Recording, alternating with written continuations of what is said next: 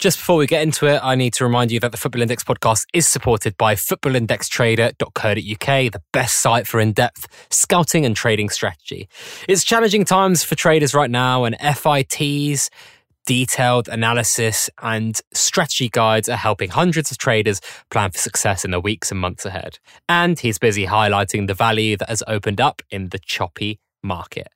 As an exclusive offer for podcast listeners, you can give the site a try with 25% discount on your first month with code FIG25.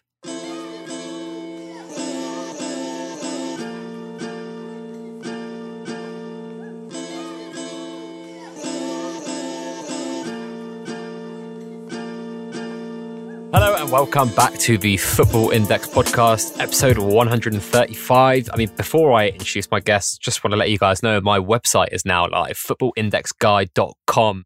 Get that in your browser, check it out. For those of you who already have checked it out and given me some amazing positive feedback, thank you so, so much. I really appreciate all your support. Today's show, we've got one returning guest and one debutant. The returning guest is Karl Brown, who was much the subject of conversation in our previous episode with FI Scotland, the Nature Boy. How are you doing, mate? Yeah, very good. Thanks. Yeah, great to be uh, appearing once again. Had a few mentions, obviously, so, from some people in some of the answers. So great to be on and share some thoughts. Why don't you let us know a little bit about your Football Index journey? I mean, a lot has changed since you last appeared, right? Yeah, I'd like to think I've improved as a trader since last coming on.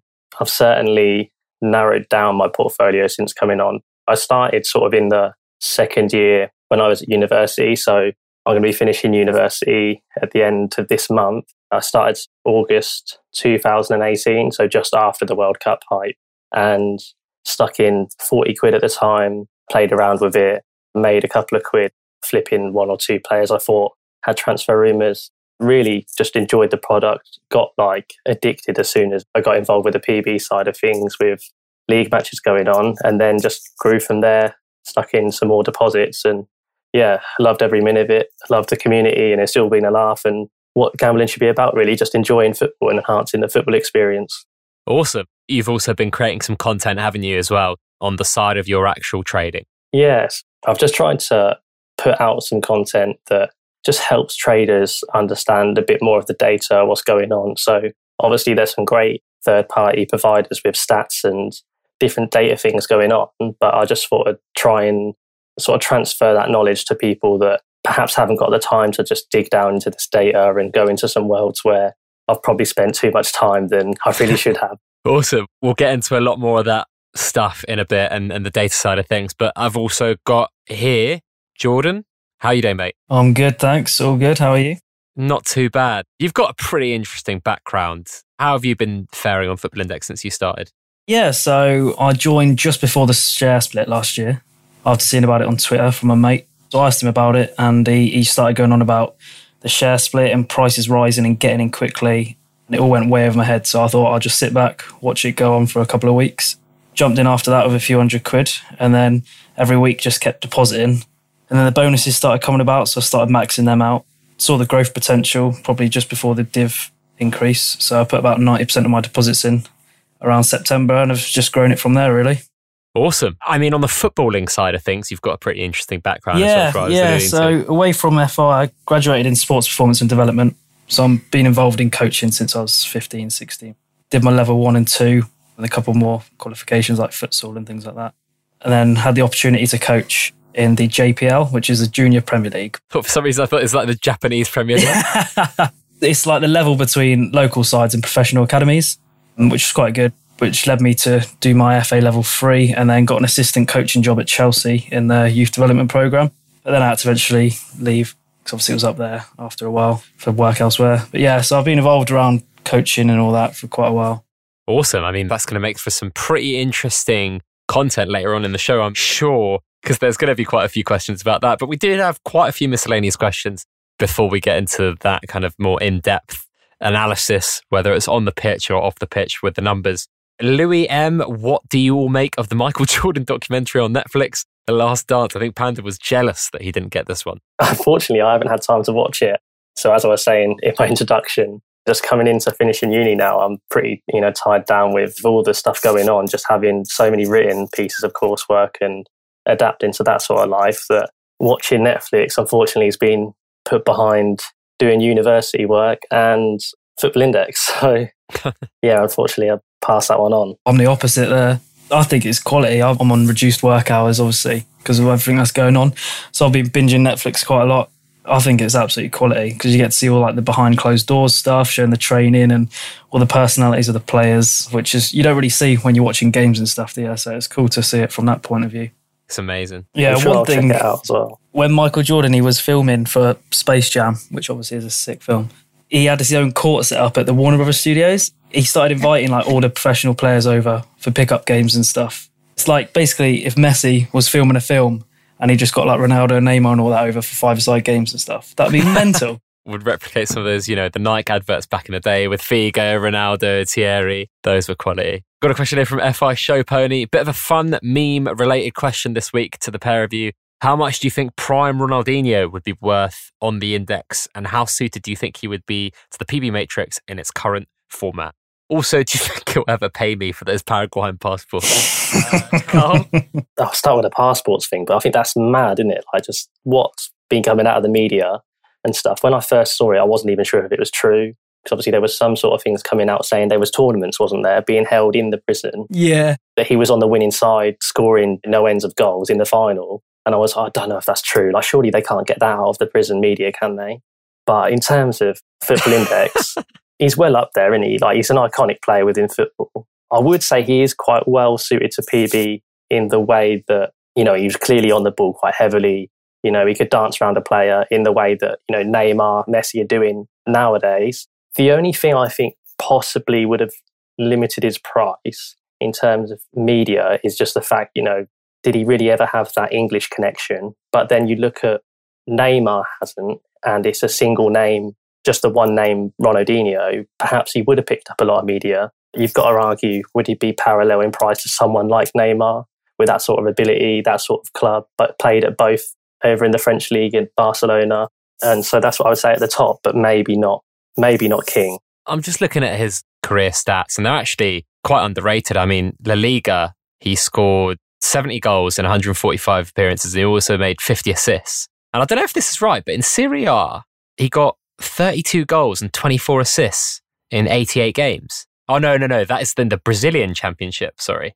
In the Italian Serie A, he got 20 goals and 26 assists in 76 games. So that's not far off either. I yeah, mean, it's impressive. pretty good. I mean, he played in a very good team, didn't he? I suppose at the one time they had all the David Beckham, Kaká, and Ronaldinho in one team, didn't they? There's that picture of him standing over free yeah, kick. Yeah. The free kick, yeah. That's another thing, right? Ronaldinho would have been on, on all set pieces as well. Free kicks, penalties. I don't know if he was on penalties. Was it him or was it Eto'o?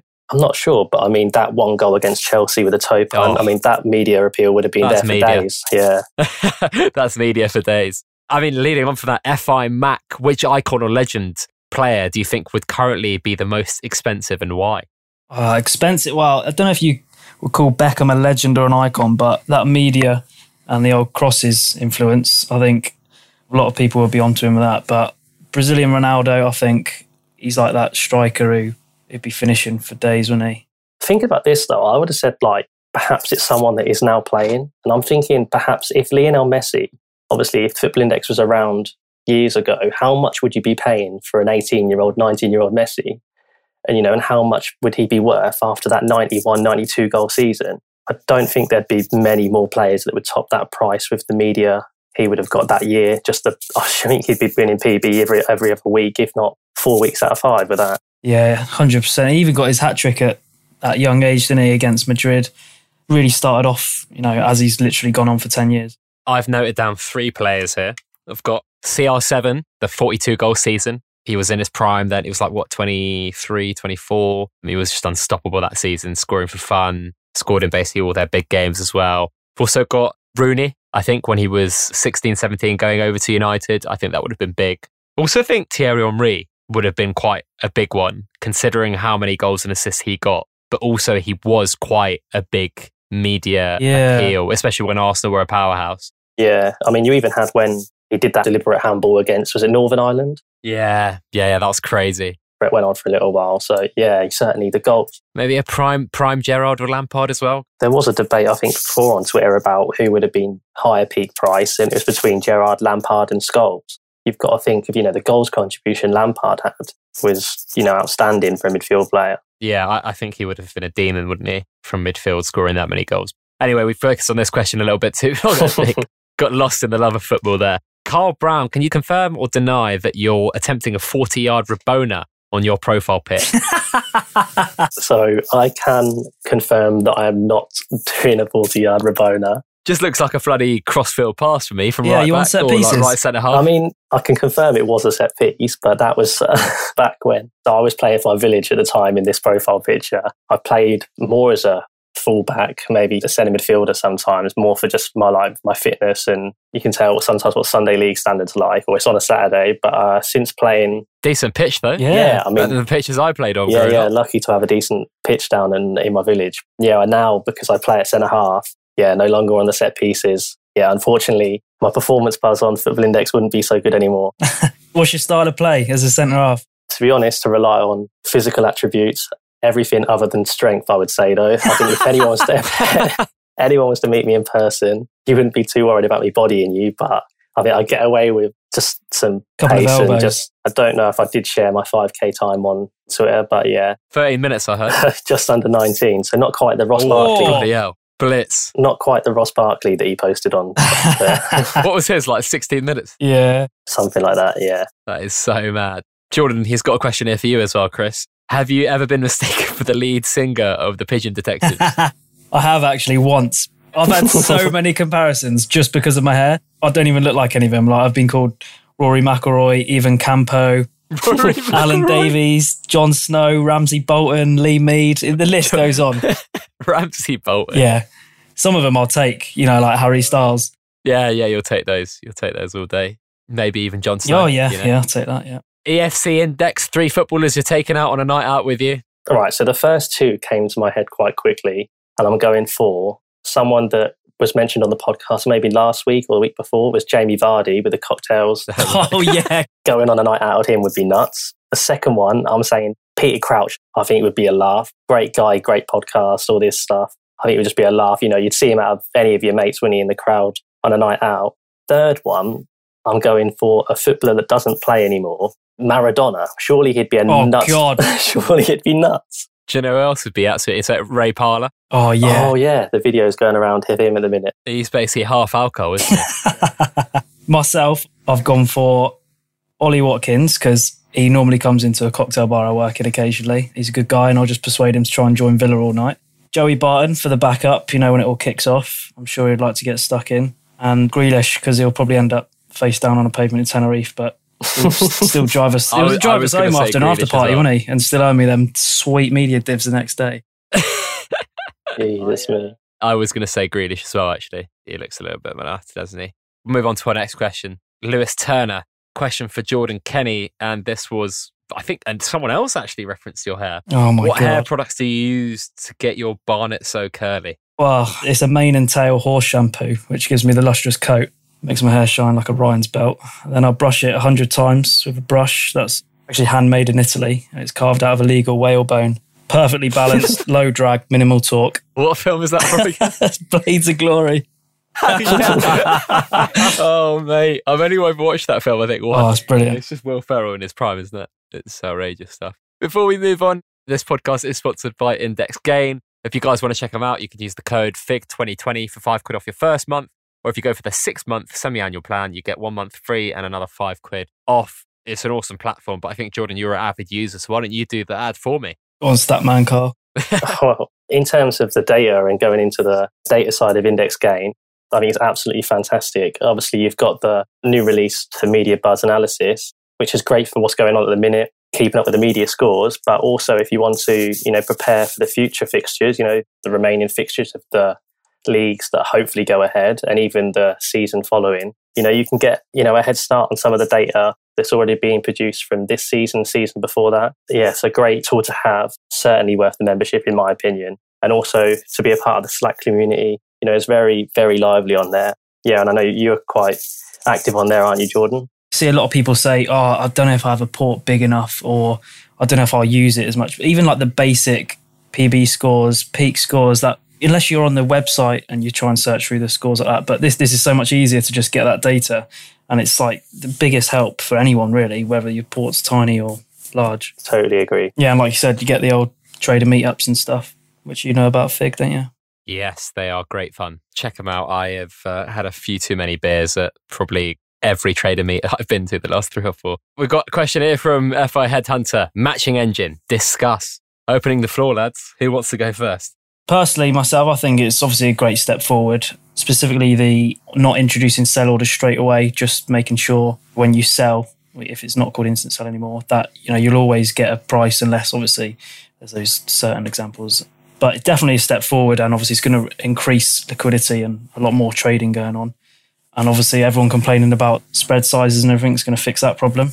I would back that up really, and I mean from you know the question from Headhunter there. I think you know if you haven't seen his tweet, sort of summing it up and sort of the outrage, not the outrage, but the comments made on the matching engine to say that you could possibly buy a five pound note for four pound and pay an 8p sort of charge for doing so, I think summed it up quite well, really. I mean, it's great to see that the platform is heading towards a direction of the actual traders. You're more likely to be considered a trader than you are a gambler, which I think falls quite nicely into the like USP of Football Index, saying, you know, it's the football stock market. You know, you consider yourself a trader and not a gambler. That's where I think they could really push that marketing tool quite heavily. And so when someone that is familiar with trading looks at the platform, they're going to see it as, you know, it seems quite professionally run with a few improvements that still need to be made. But I believe that, you know, with all these different stocks and shares you can buy on other platforms using an order book system,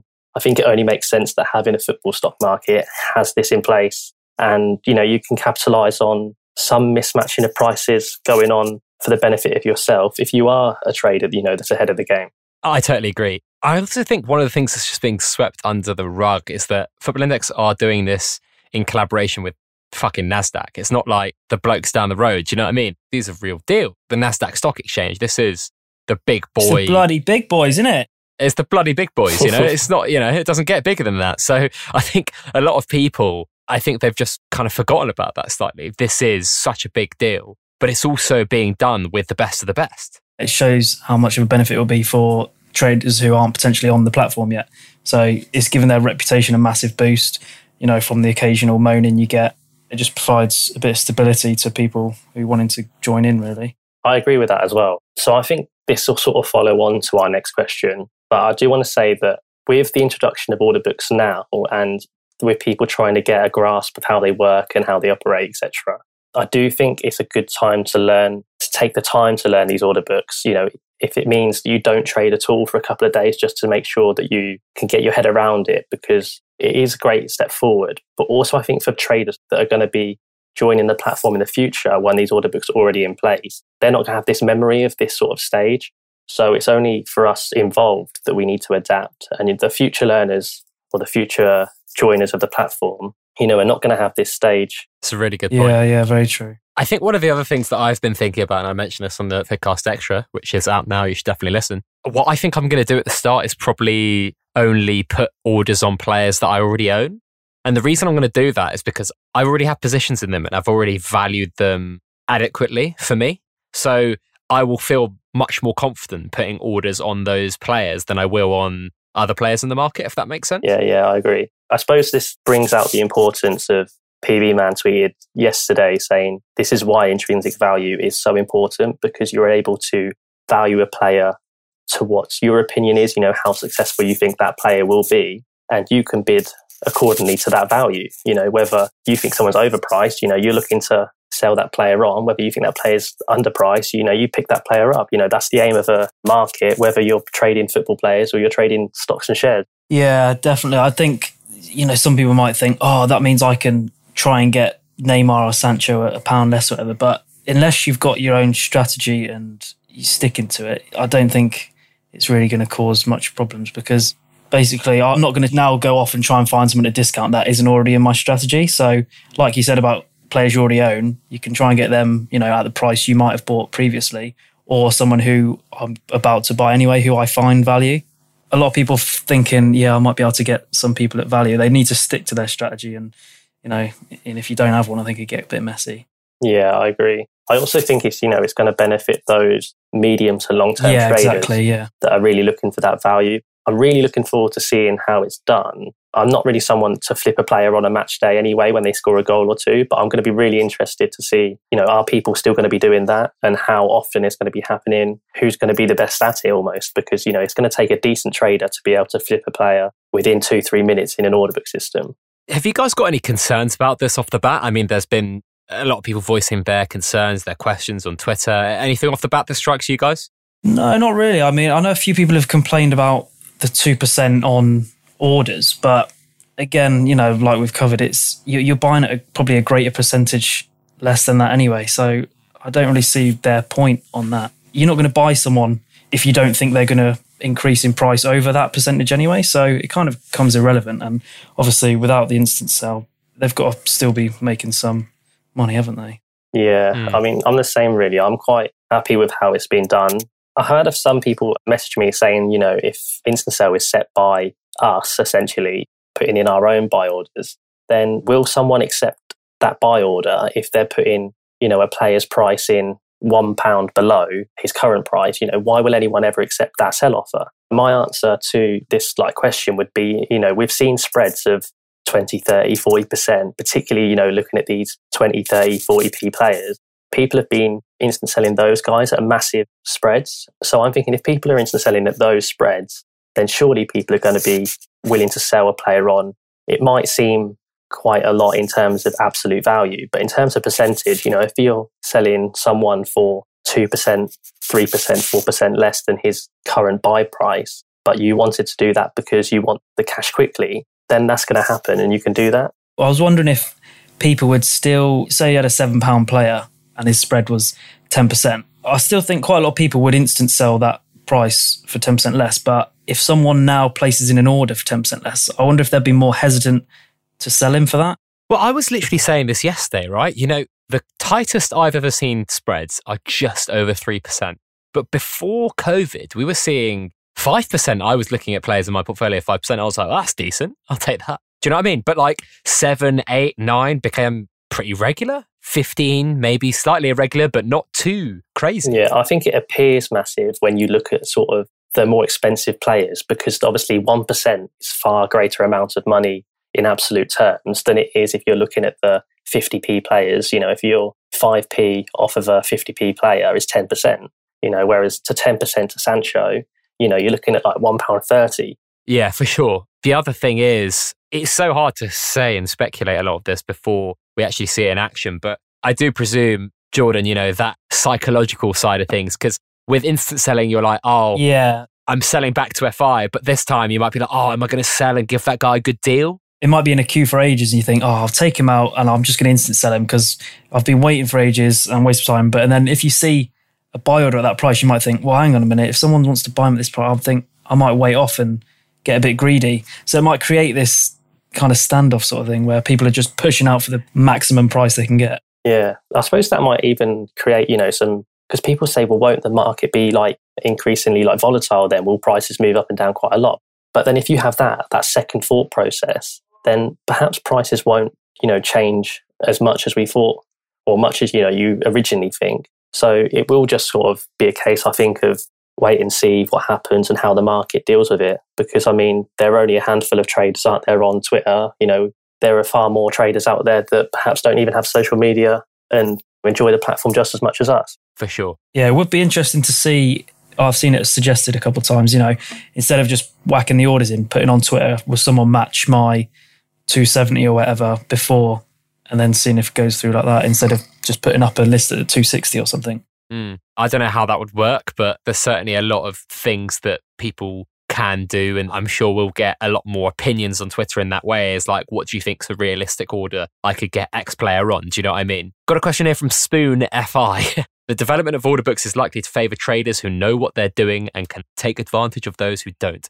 Do you think this could be off putting, daunting for newcomers to the platform? I mean, I'll open this up in a second, gents, but just off the bat, I mean, if this produces tighter spreads, then even if those larger, more experienced traders, whatever you want to call them, can profit more from this new system, then smaller traders, less experienced ones, can still, you know, save money by that instant sell spread being a lot. Yeah, tighter. absolutely. I was I saw on Facebook just before I was doing this, someone said put up a picture of his port and said, "This is my port, but if I sell my players, I'm losing money."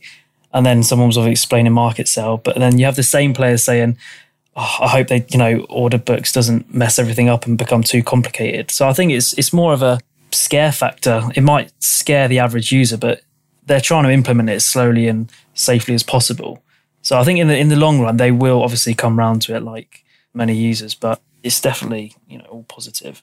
Yeah, that's what I was trying to say before a little bit in a way that you know if you're unsure at all, just don't trade for a day or two. Just get your head around it. Take the time to learn how it operates because you know there are advantages to using this system and with the comment there of daunting for newcomers in the platform, they're not going to have experienced this change, what I was saying before. So to come onto a platform that is advertised as the football stock market, and with the stock market already having order books in place in traditional stocks, then, you know, this isn't something that's completely alien to someone that is a decent trader or familiar with the trading platforms. Yeah, I'm wondering on the audience front, obviously, certain people who are on Football Index might think the stock market is not for me. I'm on Football Index because I know football and I know who's going to perform well. So it's depending on what audience FI needs to grow. Yeah, I agree. Route, but obviously the more sustainable route we would say is trader like bigger investors, but obviously you want to incorporate that in the every weekend trader. Yeah, I mean people always speak about Football Index making a dent into traditional bookies, for example. But the first thing I think like a new user should be doing into the platform, regardless of order books or not, is just to read the rules and to understand, you know, the different elements of Football Index. And with order books being a part of the platform, this will just be an addition to those rules. It will just be another little segment that a new user that has come from perhaps, you know, Bet365 or Sky Bet uh, it'll just be another little rule or element that they'll learn and they'll grasp. And, you know, perhaps some people that have come from the traditional bookies will really enjoy that you can pick up a player slightly cheaper than what they're being priced at by the market.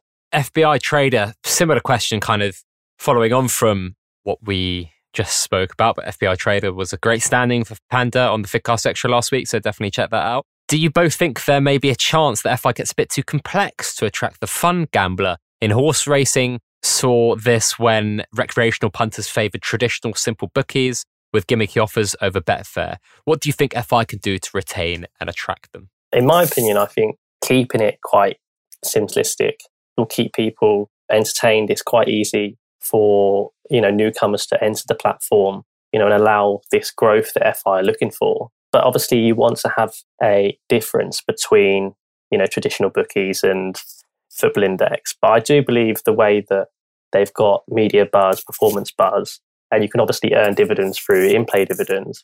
I think there are enough aspects there to keep people entertained, to keep people engaged with what's going on. Because I mean, you could spend hours and hours looking through different winners for different dividends.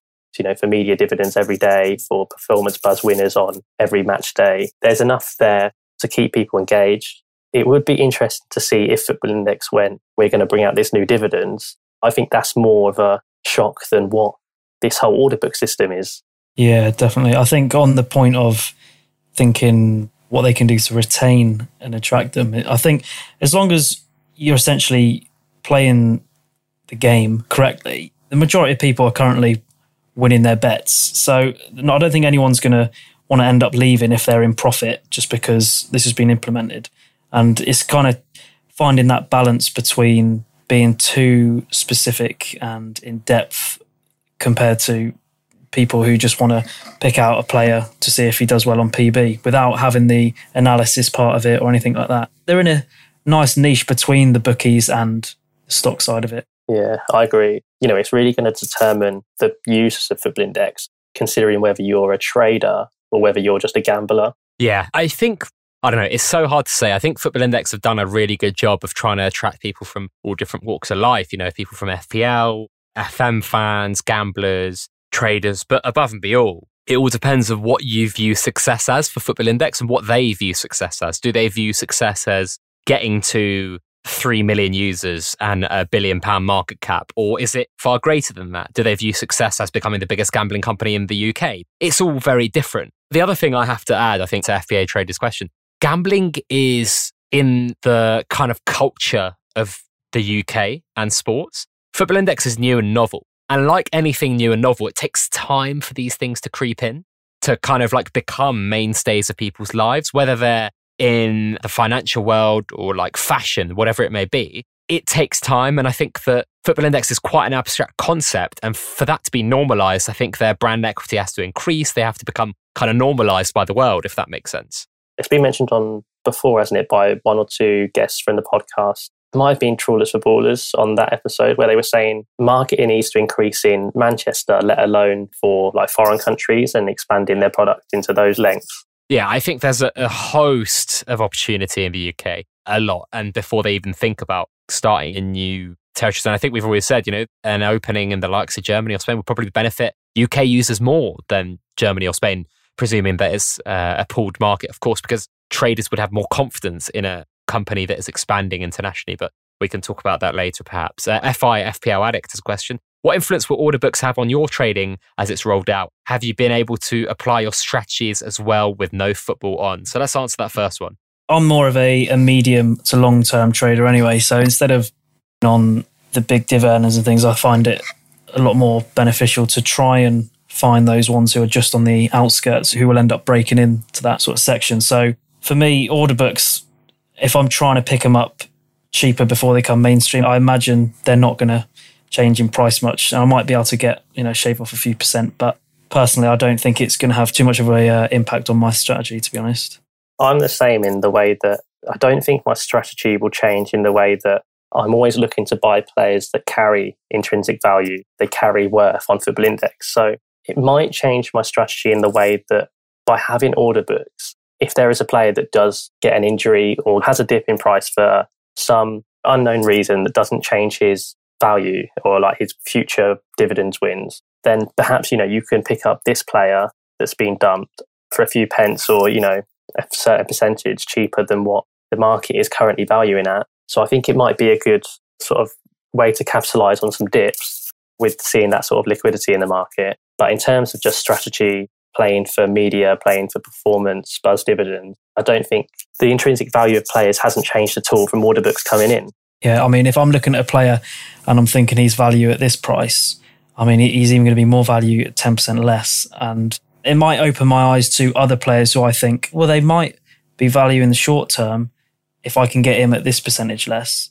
But other than that, yeah, I'm with you on that one. Applying sort of my strategy now with, saying no football being on at all, I'm just sort of trying to be preparing for the games coming ahead. So with the leagues returning or even next season returning, it's either this weekend or is it the previous weekend that football would have finished if it was to carry on throughout its usual fixtures.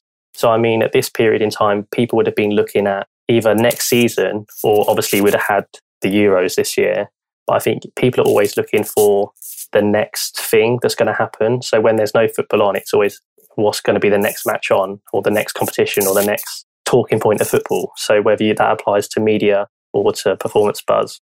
We've got a question here from FI Gardner. If the Bundesliga plan to finish season goes to shit and more leagues decide to postpone or cancel their seasons, would this be a concern for FI? Do you think this could be an opportunity to roll out the order book or push forward any plans for the media review or news on IPOs. So I think this was asked probably before the announcement. So we've already got a bit of information on, you know, the order book first phase. And obviously IPOs, they said they wouldn't be in this kind of fashion, but in another facet or form they'd come out on FI. What are your thoughts on this if Bundesliga fails to finish? You guys have been on longer than me. So has there been any periods of time with prolonged no football? I mean, I was on it last summer, which it seemed to be all right. But I mean, before that, how did you guys fare when there was lack of football? The longest break you have without there being football is the summer transfer window. So obviously, people are trying to play for that media, the media transfers or the future performance dividend players entering new teams or with teams slightly changing. But like I said before about, you know, football leagues would have been finishing essentially this week, you know, until you look into August. So there's going to be that period there without any football on. And, you know, last season we saw where there wasn't any football between that period of time. It seemed to do perfectly fine. You know, I think a lot of people saw growth because of the way that football's hyped up on return. And we've seen that quite a lot, obviously, with Bundesliga. Everyone's hyped to see the Dortmund Schalke game that's going to be on BT Sport the weekend. Everyone is hyped. We've seen the positivity in the market since the Bundesliga has returned. If it didn't or it failed to and it had to be postponed or something happened, then obviously there'd probably be a blip in the market. But I do think that these clubs and the leagues are doing their utmost to kind of ensure that players are as safe as possible. So it's hard to speculate on how likely that is to happen because obviously coronavirus is so new and not everyone understands how it works. But on the other side of things, do you think FI are using this opportunity, the, the kind of quote unquote downtime, well? You'd like to think so, wouldn't you? Yeah, I do think, you know, they've started to do this order book process in the different phase. Perhaps we start to see how they're going to involve IPOs into this, uh, you know, as their phases going forward. But obviously, their plans to do the media review was to happen over summer anyway, wasn't it? So it's coming up to that period where they're going to be reviewing that anyway. So I think if they can just sort of accelerate that sort of phase, if football was to stop for a period of time, then maybe if they can just push things a few weeks forward. But I don't think we'd see anything dramatically. I don't think there'd be any reason for them to be like, oh, with no football, we'll increase transfer dividends or something like that. Yeah, there's definitely enough for them to currently work on to keep us ticking over the summer, whether it's bringing out order books or with that media review. And I think obviously the growing number of traders compared to last summer, it's going to generate more trading this summer anyway. So I doubt it will be as stagnant, say, as last summer. But even though that wasn't, because there's more users to buy and sell, and then obviously with order books coming through, I don't think there would be much of a problem. I do agree. Yeah, I'm of the opinion that we usually have three months without football over the summer. If we had to go six months, say, which is kind of what I anticipated when everything kind of went to shit in late Feb, early March. I was thinking August, so I mentally prepared myself for six months, but I wouldn't think it's the end of the world. We might see, or probably would see a dip, but I wouldn't really be concerned about the long term health of the product. Some people are already saying that, you know, although Euros is cancelled this summer, you know, think of how mad football's going to be next year when we've got Euros and we've got a World Cup that's going to be six months after that, isn't it? With it being played in the winter and stuff. People are saying, you know, there are downsides, you know, in the short term, quite clearly, but you look into next year, Football Index is going to have huge opportunities to capitalize on the number of games. You know, traders going to have games coming out their ears. Yeah, I think that will be exciting to see how many players perform over, you know, a period of football that's going to be constant for, you know, almost two years. Well, before we move on, need to plug The Athletic. They're a subscription based sports news site delivering in depth sports coverage. They've got amazing football reporters such as David Ornstein, James Pearce, Sam Lee, and Rafa Honigstein. They have done some awesome stuff detailing the ins and outs of the Bundesliga, since that is the first league that's come out. And it's only £2.49 a month if you go for the annual subscription. Go to the link, theathletic.co.uk slash fig. So you get basically 50% off your annual subscription, which is a pretty awesome deal for what I would consider the best sports article writing network around. What have you guys been buying for more than £2.49 recently? I bought a 360 gram bar of Galaxy. Just plain? Just plain. I used it for cooking, yeah. For me, I haven't personally bought anything for the last, well, I don't know what, it must be like two months now, haven't we, since we've been locked down. Obviously, having my work to do. But I think when lockdown obviously gets reduced and pubs start you know, coming open, the first thing I will be going to is, you know, to buy a pint, which obviously certainly costs more than two forty nine. Almost anywhere in the UK, yeah. Yeah, even Wetherspoons, you know, you get some pints there. But yeah, extremely good deal and something I'm going to be making use of with my time after university in between, hopefully picking up a job. So that is something I'm going to fill my days with reading some articles and hopefully keeping up with the transfer news or whatever, however that plays out. We've got a question here from FPL Chef. He says, Elite tier guests, how much are you looking forward to seeing my tactics board? And what are, in your opinion, the most overlooked stats for FI? Karl, is that reference towards you? Possibly with the tactics board. I think you know that I've been trying to push you out to get this football manager series going because I do think that would be something that, as a football index community, that's going to be something we're I do think we will enjoy because of the way the tactics can change from person to person. And it will be interesting to see how you put your spin on that. It's coming. Uh, I was told Chef got his webcam delivered today and we've already had some branding done. So we're not too far. I do think that'll be decent. looking at Overlook stats, personally, one that I do think is massively overlooked. I just think isn't picked up too much by people looking at the stats. You know, people look at shots, look at passes, look at goals, look at assists. But the one that I think is most overlooked is like ball recoveries, especially when you relate them to the PB matrix. You know, you pick up three points per every ball recovery one. And I was just looking earlier at the data that I've got for PB winners, and the average number of crosses, which is obviously a huge debate on the index, per PB winner is at 3.8 crosses per game. But the average number of ball recoveries for the PB winner is 5.8. So you're looking at an extra six points accumulated for ball recoveries than they are crosses. And so even if you was to combine the attempted crosses with accurate crosses, you're looking at 1.1 accurate crosses per game. So there's still more points won for ball recoveries on average than there is crosses for the PB winners throughout this season. So that's something I do think is massively overlooked. So perhaps people be looking at those sort of things. And I mean, they're sort of most common when you've got teams that are pressing quite high that cause, you know, defenders to lump the ball forward. And you might see a lot of, you know, centre halves just dropping back to pick up the ball and gaining ball recoveries in that manner. Wow. So have you looked at that in comparison with any other stats that you find higher scores? You know what I'm trying to say? I do know what you're trying to say. So something like clearances is obviously a lot more common than like block shots, for example. And there are obviously some players that are more suited to making clearances or more, suited to making tackles, for example. But I do think some people look quite heavily at like long balls. And long balls, for example, only equate to two points for every long ball you do. And at most, people are putting in 10 to 15 long balls. So, like, there's not a huge amount of points actually racked up by those stats. And I think it's quite misleading for people, you know, pumping on the timeline to be saying this guy's really good at this stat. But actually, that stat's not even relevant too much to the, how well people score on, you know, the PB matrix. Okay, yeah. But in terms of finding another stat like that that I was trying to find, there aren't so much that stand out. The ball recoveries, for example, but perhaps you know shots on target. Even those are a little undervalued because to get five points for a shot on target, as well as stacking up with the points for a shot, you know you're looking at eight points for every shot on target with the possibility of a goal or a corner one, for example. So looking at, you know, the number of shots players have in a game could be extremely valuable in a way that maybe that way you could refine your performance buzz players looking at those categories perhaps. This is going to sound really weird, but I think one of the most underlooked stats is just wins. I think people really, I think, Karl, you've done a lot of good work on this, but people really underestimate how hard it is to win PB if you don't win Crazy. in that game. Yeah. Jordan, do you know how many people win roughly PB if they're playing in a losing or drawing team? So if they haven't won the match, do you know what the percentage is?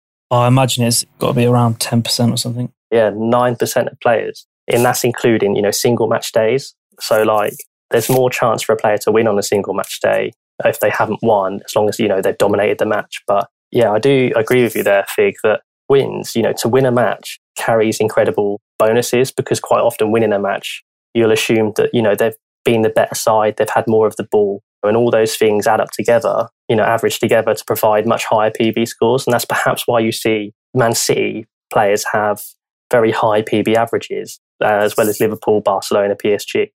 And perhaps why you've got players, you know, Norwich with very, very poor PB averages. But it's only really relevant for that one game a week.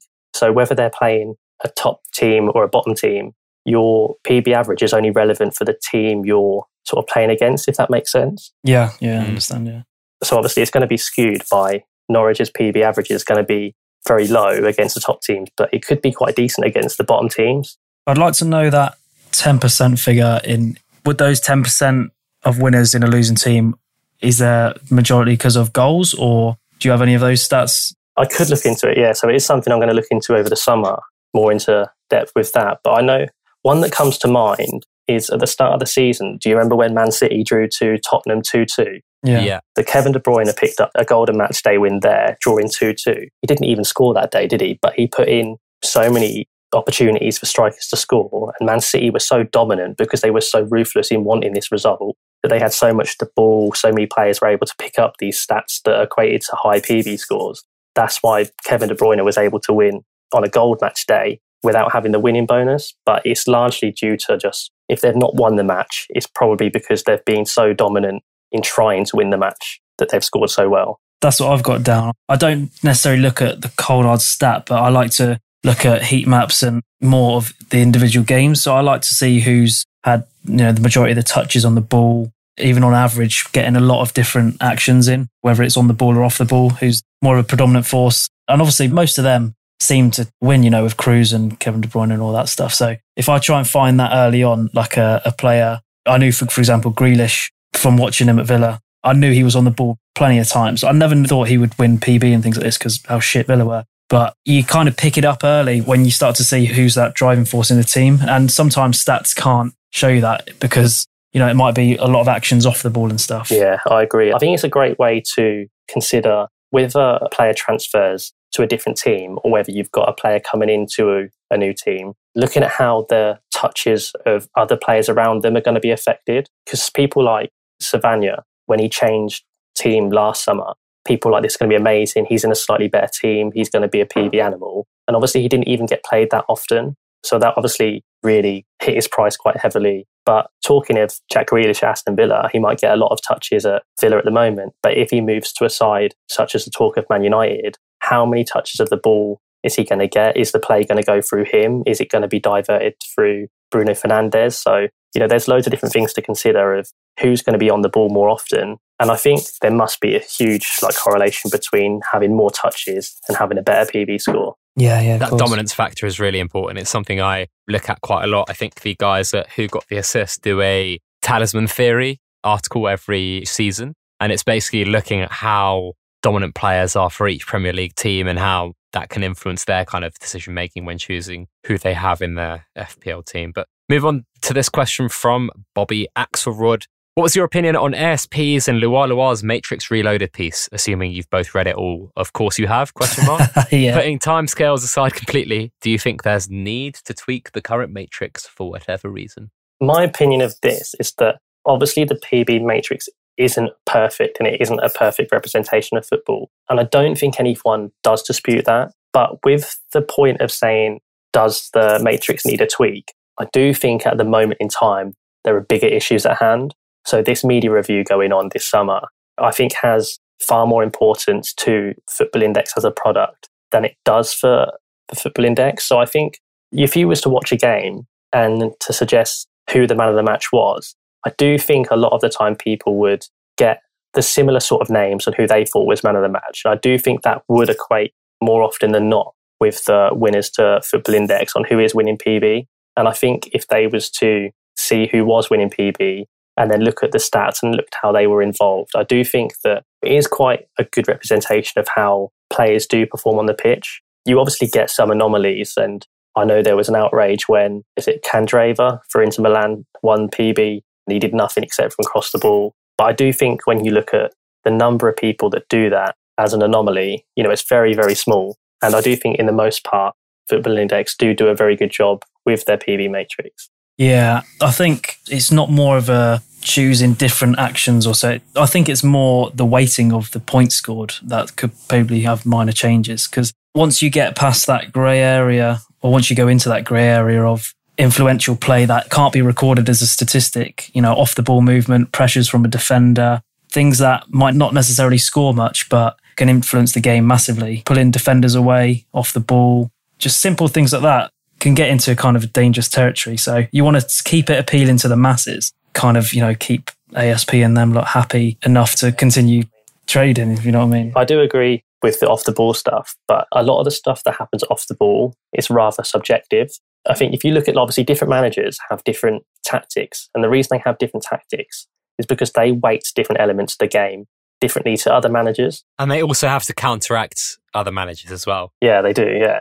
For example, I think sort of if you were to look at Pep's system, Pep Guardiola's system, you know, he may just think that we're going to play this system and we're going to be so good at it that no one else can touch us. But some managers may believe that we're going to do exactly the same, but with a different formation and a different player of focus and so on. So I think some things off the ball, for example, are just very subjective. You know, some players or some people will value pressing off the ball very highly, and some people will just think it's needless running. Yeah, I think you've really nailed it there, Cole above all, I think the PB matrix isn't perfect, as you mentioned. I just also don't think it's on top of FI's priorities. I think we debated it or talked about it with ASP, Lualua Panda, and PB Man. I think we all agreed that it could be improved, but if it happens in the next 18 months, it doesn't really make much sense. We'll move on though. FI Austria Mags for Karl Brown. Which was the best hidden gem you found from data analysis? I found one or two, and it wasn't through just like pure data analysis. It was just sort of like speaking to my uni flatmate, who is also a Football Index user. And we were sort of looking at there must be some under 21s, some under 23s that are just not being picked up by the market, that have not really been picked up in price because of the way they've not played maybe senior football so much. And so we looked into one or two of the bigger nations within Europe and looking at, you know, who takes their set pieces, who takes their free kicks, who takes their penalties. Someone we found from that is it Locatelli from Sassuolo. And we saw that he was playing for Italy under 19s, under 20s, you know, taking penalties, was a clear set piece player, clearly comfortable on the ball. And then he started to get game time for Sassuolo and he started to get trusted on the ball in their system. And so we obviously saw, I mean, we saw him more than double in price, all because we went into looking at, you know, who takes set pieces for teams that don't play in PB matches. But obviously, because of coming through the ranks, eventually he will. And luckily for us, he came into the first team action a lot sooner than we expected. Would you say that's harder to recognise these days with, you know, a lot of emphasis on youth players, some that haven't even played senior games and things like that? Would you say it's harder to recognise players from those stats that haven't already risen in price? Yeah, it is very difficult to recognise youth players that are undervalued because there's so much emphasis on them. But I do think it's also worth considering with the youth players are they going to be changing positions that affect them like intrinsically so are they a player at the moment that if they was to play in their current position they may not score so well in a pb matrix manner. But if they was to move into a position perhaps if they were a winger and they come inside to a number 10 they're going to you know pick up more of the ball. Are there signs that you can look at that? And perhaps not so much just the raw stats they're producing at the moment but perhaps the stats that they could produce in the future with a few, you know, position changes and a few formation changes and managerial changes. Yes, I think a player like Tonali, although he's risen in price a lot, you look at his stats and his, you know, scores and his actions that he does. You know, a lot of people comparing him to Pirlo and everything, but there's a couple of good articles on him how underperforming he is of all his stats apart from changeovers from defense to attack and how quickly he implements them and everything. And basically suggested that in a team, you know, if he's rumored to Juventus or anything, he wouldn't have a problem adapting to that.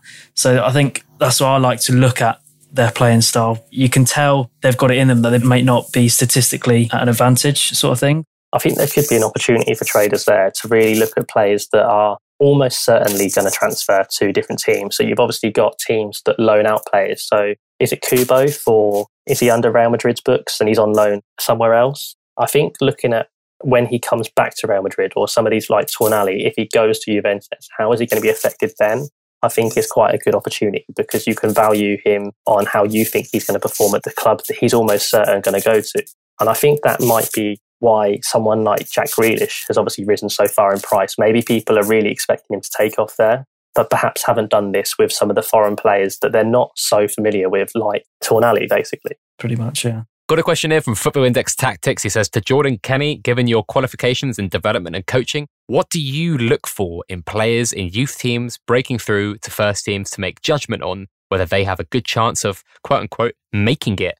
Is that even an area of the market you trade in? Well, first of all, love the work that Football Index Tactics does. He does some good stuff on Liverpool players predominantly, which although I don't like him, he provides some good data. But me personally, given my qualifications, I mean that doesn't really play a part in it. You know, anyone who watches a lot of football and has some basic knowledge can find some key areas of players' abilities. But I tend to judge a player based on, like I said previously, how involved he is in the game. But I do find players who are involved in the game, majority, they have the basic technical abilities. So someone who's comfortable on the ball, who is comfortable with the ball at their feet under pressure. You can see these things when you're watching the games rather than statistically. Players like Wilshere, when he was younger, he could have been incredible. Joe Cole, players like that, I find who can develop their abilities elsewhere, such as passing and things like that. As long as they've got those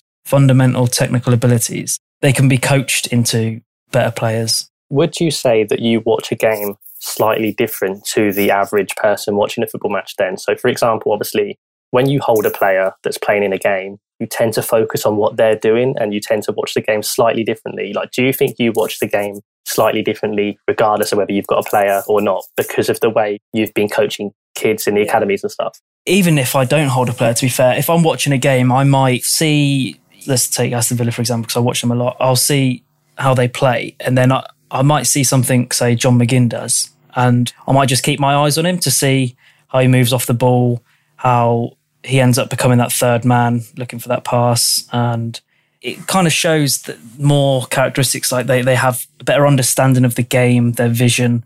A lot of the players that kind of go unnoticed, like before all everyone was praising Busquets and everything, people didn't really rate him as a player because they thought he didn't do much, but he's the whole rhythm of the team. And I find it's hard to record that just straight from looking at stats. I tend to try and give it a lot of context. So if I'm seeing someone who's placing a lot of decent key passes and creating chances, I'd rather look into the game and see what those chances were. You might have an assist if the person you passed to didn't hit the post. And, you know, it kind of skews the data a bit. So I, like to give it a lot of context. I agree. And I think Football Index tactics, I think he does this very well with like the threads that he produces. I think so. Like for me personally, I'm a Liverpool fan. And I think the way that Trent. It's everyone that comes That's from this ridiculous, fucking podcast, You, PB man, Football Tactics, who else? Maybe there's something between Liverpool fans and just looking at data. Headhunter. So for me, I think the way that Trent performs so well is because of the way that Jordan Henderson operates. He always operates. So when Trent pushes forward, Henderson will always cover him at his right back spot. But when Robertson pushes forward, he doesn't get the same cover. And so, with that not getting the same cover, is it because he's not getting that cover? Is he not taking as many risks as Trent? And that's maybe why he's not hitting as many assists, as well as you know the element of is one better at crossing than the other. But I think having that cover from Trent's side with Jordan Henderson, that might allow him to get more opportunities to make crosses, get involved in goals, and further up the pitch. One of the things I really loved reading recently was the Arsenal chief scout, Francis. Oh, mate, his second name is so complicated. Cagigao? Cagigao? I think, yeah. he sometimes judges players on their gait, so the way they walk. Which Oh, is really, some of the stuff is ridiculous. I've spoken to performance coaches and scouts who I've seen it in players I've coached, and like even in the Chelsea academy, they'll come up to the parents and ask how tall they are and about their siblings and things like that. This one guy I used to work with who he worked with Aaron Lennon, tried to fix the way he ran, and ended up, you know, just accepting it because it's what worked for him. So there's still a lot of traditional weird shit that goes on when trying to scout players as well. yeah, I mean, they say that Ronaldo doesn't run properly, don't they? But Mm. he's so powerful that people now don't even argue with it. Yeah, exactly. Same with like Usain Bolt. I remember doing an analysis on him and his running style in the final, and it, it was awful. Like the angles he was coming up at, and he was losing so much energy through basically shit form. But that was because of obviously his size. But if he had like perfect form, he, he probably could have knocked like 0.2 off and things like that. But yeah, it's interesting to see how these players still, you know, are so superior with their funny styles like that. Yeah, I think like just bringing it back to like football, I just think like some players having some players having so much of an ego. You look at your Pogba's, your Neymars. Some players have got so much of an ego that I think it helps that when they play well, they play exceptional because as soon as they get on top of their one v one battle, I just think they thrive. And I think like Ronaldo probably has the same, and I think Messi has this, you know, in himself. He probably doesn't show it as much as someone like Neymar does, but I think someone that has a real ego, a real confidence that they're better than anyone, I think really plays a big part in how good you can become because you you know having confidence can like i'm sure just benefits you so much more than you know not backing yourself at all I think sometimes you can tell with, I remember literally Sunday league games, but also like when I played at a slightly higher level, we'd get into our warm ups and you'd look over at people just doing rondos, you know, passing in circles. I'd look at them and sometimes just be like, they're fucking wank, these boys, lads. So uh, we're going to win. But like most of the time I was right. But if you're really good at, like, if it was your job to watch football, so that's just me as a bloke who played quite a lot of football and watches quite a lot. If it was your job and you did it nine to five, like Kagagawa I just mentioned, or Sevilla Monchi, like if it's your job to watch football, you might be able to look at like one drill and probably accurately forecast which of these players is going to go the furthest in the next 12 months. But we'll move on from all that because we've got a good question here from Lua Lua. The guests just get better and better. Do you think Football Index could learn anything from other gambling platforms? And he says, What are the deepest rabbit holes you guys have ever gone down whilst researching? I think the rabbit hole that we probably just went down is probably my deepest one. I personally, I'm not too heavily invested in any other gambling platforms. So you can look at their success and I would say learning more from the advertising and trying to entice a bigger audience. I do agree with the advertisement. I do think there is a real like niche, you know, that football index, you know, the football stock market. I do think really should just be pushed. I think that would be really, you know, it is a great USP. But also I think in terms of gathering things from other products, the one thing that I did think was quite good from I think some people consider a rival product with Sports Stack. with that product, you can look at a player's previous score just by clicking on his name, and you can look at the previous scores for each match. And I think if you could do that on Football Index and look at the previous PB scores, I think it would be a nice, easy way for new users that want to just see what have they scored recently without going to all these extra third party data providers perhaps i think it's something that's quite simple even if it's just perhaps their last five scores that they've produced at pb they put them with just a little drop down box you could tick perhaps to bring them up I think that would be something to add. But other than that, I think to really just push that market inside, like you said, with their niche USP that they do have. You think how successful all these gambling platforms are, and they're all offering, you know, the same thing realistically. And you've got Football Index over here who's completely different. I think the more websites you learn from like all these different bookies, I think each one is a different view of doing the same thing. So I think the more you look at it, the more you can learn, basically, just taking more and more on board and then build it from there. I agree. I mean, going into the second part of the question with deepest rabbit holes with researching, if I'm honest, I couldn't really tell you because in general, I like to stick to sort of the performance buzz matrix elements. So quite often I'm sort of on index gain, for example, and they obviously purely track the elements on PB. I don't tend to go too often into researching the data for stuff like off the ball because it's not relevant statistically in FI. It's sort of just something you can learn from watching. Interesting thoughts there. We'll move on to our last question before we bore people to sleep. I mean, Usain Bolt and you prick player walking styles, gait, and so on and so forth. I don't know how interested we've kept people, but Kilp Jam FI, is it inevitable that there will be another share split? If so, when do you think it will be, and what kind of notice period would FI give? Well, joining before the previous share split, I mean, I'm watching it all unfold. What was the notice period? Was it four months or something? Oh, I don't even know actually. It happened in March. Yeah. I saw people tweeting about it in December. Yeah, I would have said three, four months because I think they put an announcement saying they will give further details, didn't they? And then it, you had to wait a little bit longer for it to actually happen. I think the size of the platform now, I wouldn't say you'd have to give that much of notice. I know there's obviously more and more new traders, but I think the way it's all going, it's a lot more smoother. And, you know, this order books thing could be just as big, but I doubt it's going to take three months to implement it do you think there will be another share split? And like, how long down the line do you think there'll be one?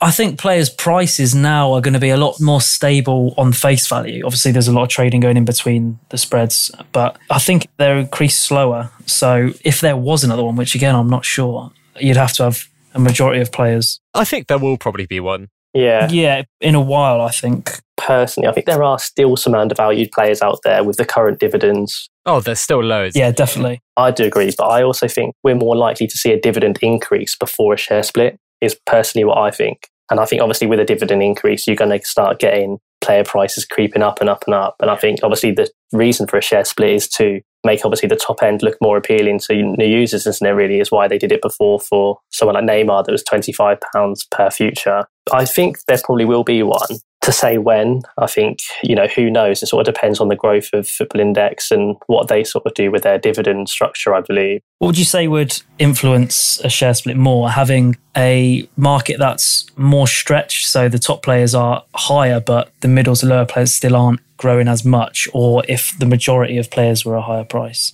Yeah, I would have said probably the majority, purely because if someone is out there on his own. So, say, for example, Sancho, as he is, goes out there and hits 15, 16 pounds, and everyone else sort of stays as they are. There must be a reason of why Sancho has just done that. There's always a reason why people are priced as they are. I think whether that be undervalued or overvalued to your perception, I think there should always be a reason as to why they are priced that way. I definitely agree. And there's a host of reasons that Sancho is valued at what he is. I think usually Football Index have based their previous share splits upon the kind of top five players, their kind of prices. I mean, we saw I think before it was, you know, Pogba and Neymar, the main two throwaways that were kind of 20 quid plus. So maybe a collection of players like that would influence FI again. Yeah, I mean, we also had Messi and Ronaldo pushing a bit high, didn't we? Because they were obviously slightly younger. They were slightly more appealing in that aspect of people not wanting to buy people because of their age. I do agree with that.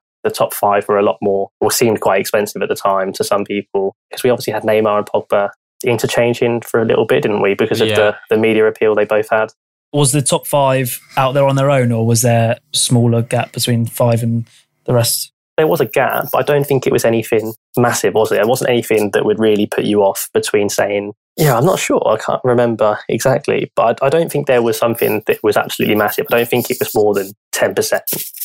Right, yeah. Okay. Well, gents, I think that's all we've got time for. I mean, we've gone an hour and 20 minutes, and I think we've covered a load of range of topics, you know, advertising in Manchester, Usain Bolt, rabbit holes, obviously the matching engine, order books, etc., and how they're going to influence our trading. But Jordan, as the debutant, I'll let you go first. Where can people find out more about you? Find me out on Twitter at Jordan Kenny6 and always around on Slack to dish out some debates, if you want to call it that. But yeah, just mainly on Twitter. Karl? Yeah, also on Twitter at FIK Brown. Also, yeah, you can find me on YouTube at the same out there. Hopefully, going to be bringing out some content over the summer. Hopefully, some performance buzz related stuff that people sort of know me for now, I guess, within the community. Yeah, you can look forward to that in the summer when I've got some time to put that together. And anyone that's got any questions, you know, feel free to message me. I'm more than happy to take some time out of my day to help some traders out. Awesome. Check both those guys out and give them a follow and, and all that good stuff. If you guys did enjoy that, please do subscribe to the podcast. Why not leave a review if you're listening on Apple Podcasts?